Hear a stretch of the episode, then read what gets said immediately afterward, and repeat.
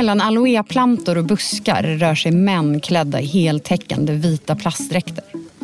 De hugger i den röda marken med stora hackor i Chakahola-skogen nära den kenyanska kusten. Det är ett öde område där inte många människor vanligtvis passerar. Dräkterna för tankarna till vårdpersonal som hjälper ebolaoffer. Men de här männen är inte här för att rädda liv. Istället letar de efter döda kroppar.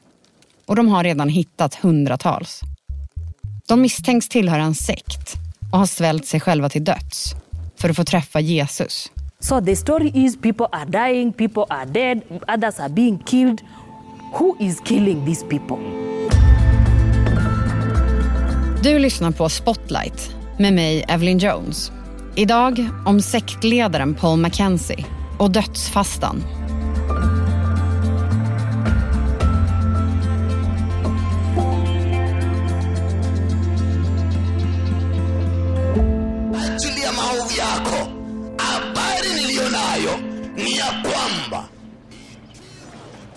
Lokalen i ett samhälle på Kenias östkust är fullsmockad. Rader på rader med plaststolar och åskådare. Väggarna är konstruerade av plåtskivor och solen lyser in i springorna. Fläktar snurrar i taken.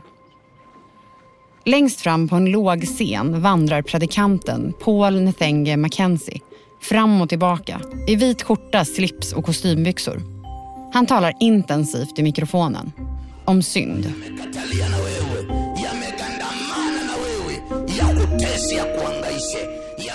Erik Esbjörnsson, du är DNs Afrikakorrespondent och du bodde länge i Kenya.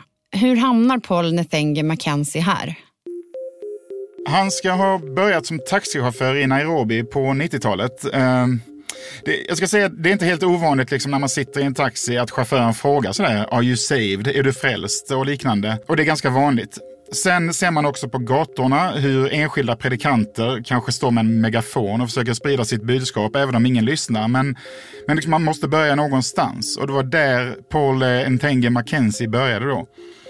Och han, han ska tydligen ha fått en kallelse om att han skulle bli predikant och sen snart startar han då sin egen kyrka. Och det enda som behövs egentligen för detta det är ett partytält och några plaststolar. Och sen växer det naturligt. Han kallade då sin kyrka för Good News International Church eh, som officiellt startades 2003. Det börjar som en ganska vanlig kristen rörelse.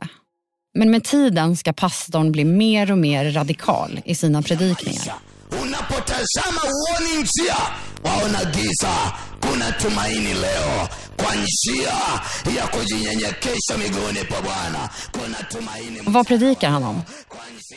Många av hans predikningar de, de har ju liksom en gammaltestamentlig prägel, skulle jag säga. Eh, undergångsprofetior, det godas kamp mot det onda, sataniska krafter som infiltrerat maktens korridorer över hela världen. Det är en video jag såg, där sjunger han liksom om hur katolska kyrkan, FN och USA är satans representanter på jorden. Så det är, det är en salig blandning av konspirationsteorier som återkommer flera gånger i hans predikan. yani United Nations how Och Paul Mackenzie predikar inte bara för de människor som besöker hans församling. Predikningarna filmas och sänds på den egna tv-kanalen han har startat. Och så läggs de ut på sociala medier. Times TV inakuletea ujumbe maalum wa siku za mwisho kupitia kwa. Den här typen av fristående predikant, är det vanligt i Kenya? Jag skulle säga att det är normen. När man, om man tittar på statistiksajter och liknande, då brukar det heta att över 80 procent är kristna. Eh, och då kanske en fjärdedel är katoliker eller lutheranska protestanter eller ang ang anglikanska eh, som går till kyrkor som svenskar lätt skulle kunna känna igen sig i. Men frikyrkorna, det är de som lockar många fler. De dyker upp som svampar i jorden. Eh, små ofta och eh, varierande storlekar. De här kyrkorna de är lättfotade, anpassliga, de kan dyka upp på kvartersnivå och de är inte lika teologiskt eh, renläriga. Man ska också komma ihåg att det är ju en lönsam karriärväg att bli pastor. Eh, och det är kanske svårare att liksom sko sig själv och bygga en ekonomisk, eh, en ekonomiskt stabil karriär om man, i en större kyrka som har ett annat och striktare regelverk. Mackenzie får över 3 000 följare. Och många är lojala. De gör allt för att följa sin pastor. En del av dem har följt hans uppmaningar om att ge upp sina egendomar för att leva ett mer asketiskt liv. Och en av dem ska till och med ha sålt jordbruksmark värd mångmiljonbelopp och donerat pengarna till kyrkan. När, jag, när, när, man är i den här regionen så ser man ju inte sällan en pastor som kör runt i en splitter ny Mercedes. Det kan ju sticka i ögonen verkligen, men många tolkar det som att den här mannen är så stark sin, i sin tro och han har blivit belönad för det. Så det är inte ovanligt att predikanter manifesterar sin rikedom utåt sett, eh, på ett sätt som för en utomstående kan verka stötande. Sedan finns det ju människor då samtidigt som är väldigt fattiga. Och i den desperationen så kan man ju förstå att, att människor verkligen hoppas att gudstron ska vara vägen ut ur misären. Vare sig det händer i jordelivet eller om det är någonting något bättre som väntar efteråt. Och Paul Mackenzie han hävdar ju att han står i direktkontakt med Gud, eh, vilket nog har förstärkt budskapet och attraktionskraften i det han säger.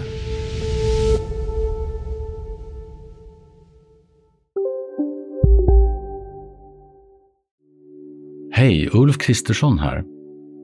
På många sätt är det en mörk tid vi lever i. Men nu tar vi ett stort steg för att göra Sverige till en tryggare och säkrare plats. Sverige är nu medlem i Nato. En för alla, alla för en. Har du också valt att bli egen? Då är det viktigt att skaffa en bra företagsförsäkring. Hos oss är alla småföretag stora och inga frågor för små. Swedeas företagsförsäkring är anpassad för mindre företag och täcker även sånt som din hemförsäkring inte täcker. Gå in på swedea.se företag och jämför själv.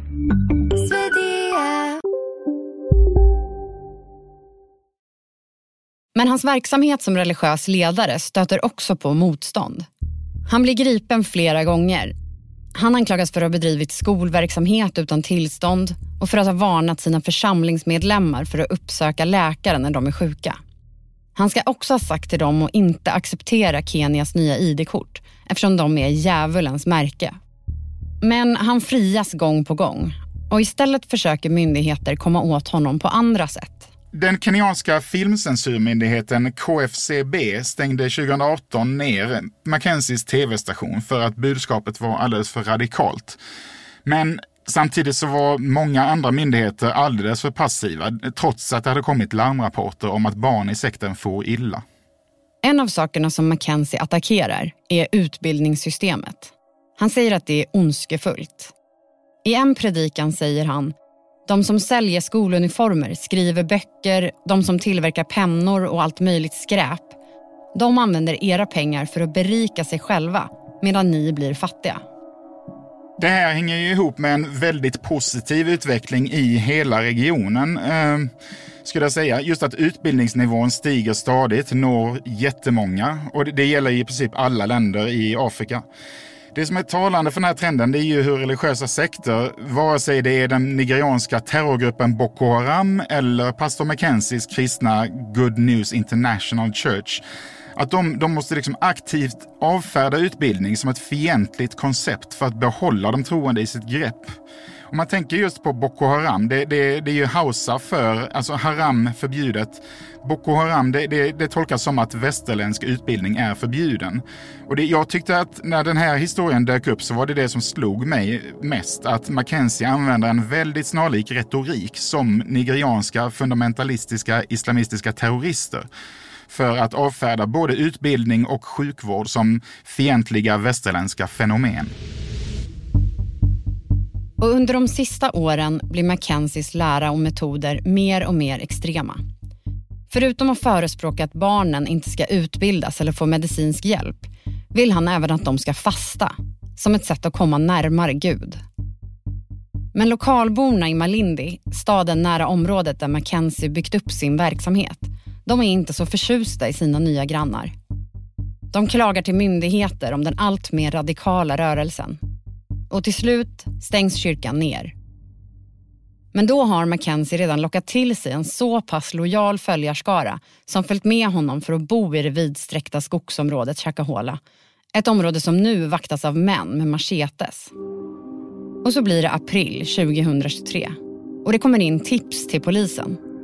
Människor verkar svälta på Mackenzies mark. Och nu gör polisen ett besök på området.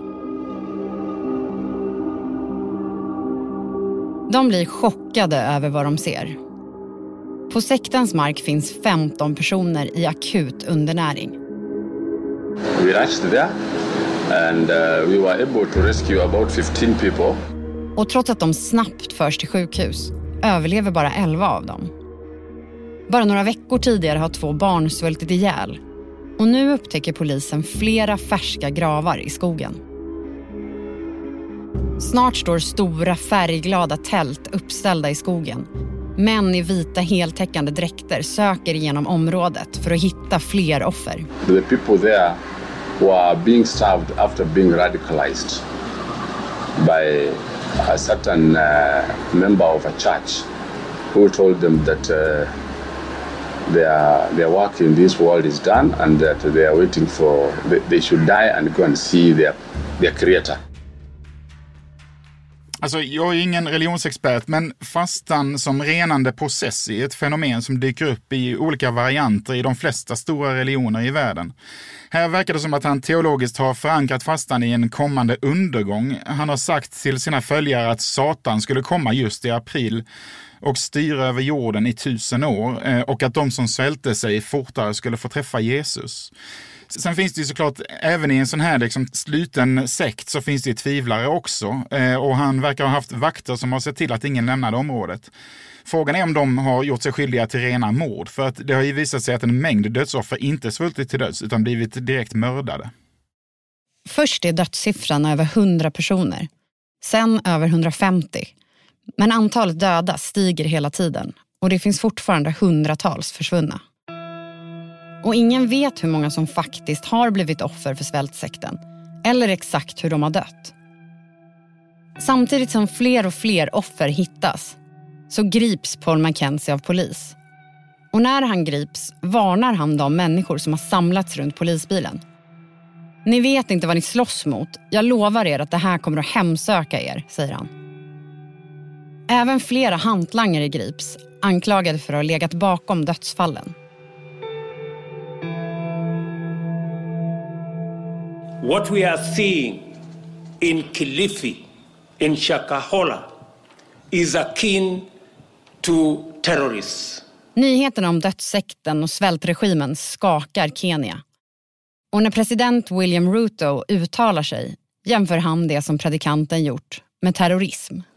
There is no difference between Mr. Mackenzie, who pretends and postures as a pastor when in fact he is a terrible criminal. Terrorists use religion to advance their heinous acts. People like Mr. Mackenzie are using religion to do exactly the same thing. Varför jämför han det just med terrorism? Terrorism är ju någonting som alla kenyaner kan relatera till. Eh, landet har drabbats väldigt hårt under det senaste decenniet av en rad terrorattacker. Så, så, folk kan ju relatera till detta. Eh, även om det varit radikala islamister som legat bakom de, just de här dåden tidigare. Men att man just stämplar det som terrorism handlar också om att distansera brottet från religionen. Så att man gör tydlig skillnad på detta.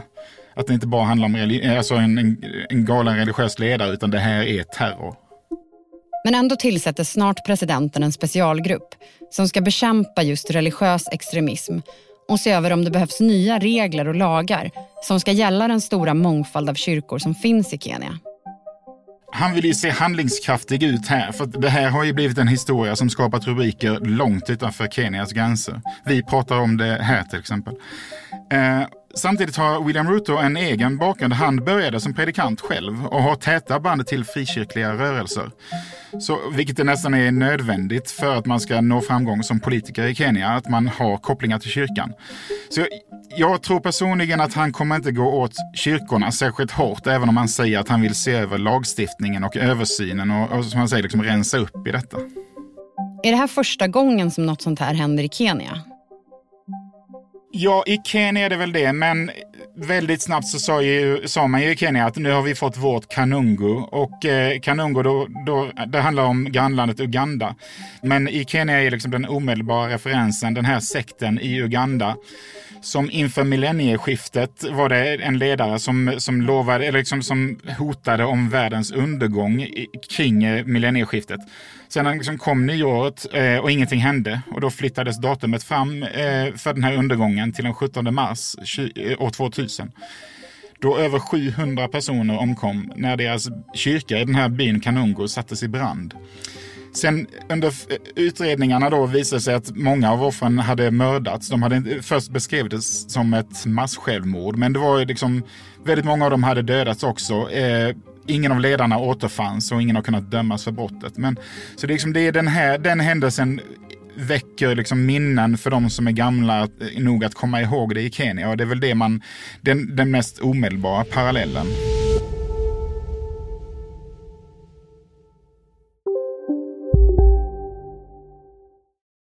Alltså äter du i duschen? Nej, det gör jag verkligen inte. Men alla gör ju det nu. Duschsnacks, Frans. Vilka alla? Ja, men alla på TikTok och bloggar och allt möjligt. Så det är, de har en tallrik i duschen och så är det lite så här oliver och ostbågar typ. Nej men gud, tapas. Där drar jag gränsen. Jag, jag kan sträcka mig till duschöl. Men annars så får man torka sig innan man hugger in på godsakerna. Ja, men lyssna på Nära vänner, en podd med mig Fanny och dig Frans med Expressen. Viktiga nyheter.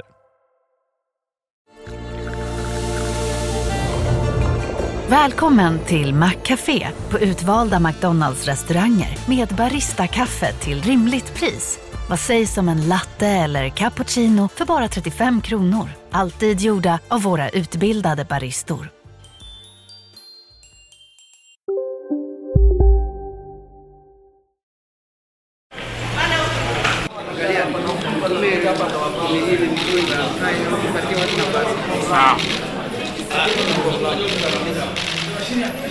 När Paul Mackenzie väl ställs inför rätta för dödsfallen är han själv vid gott humör.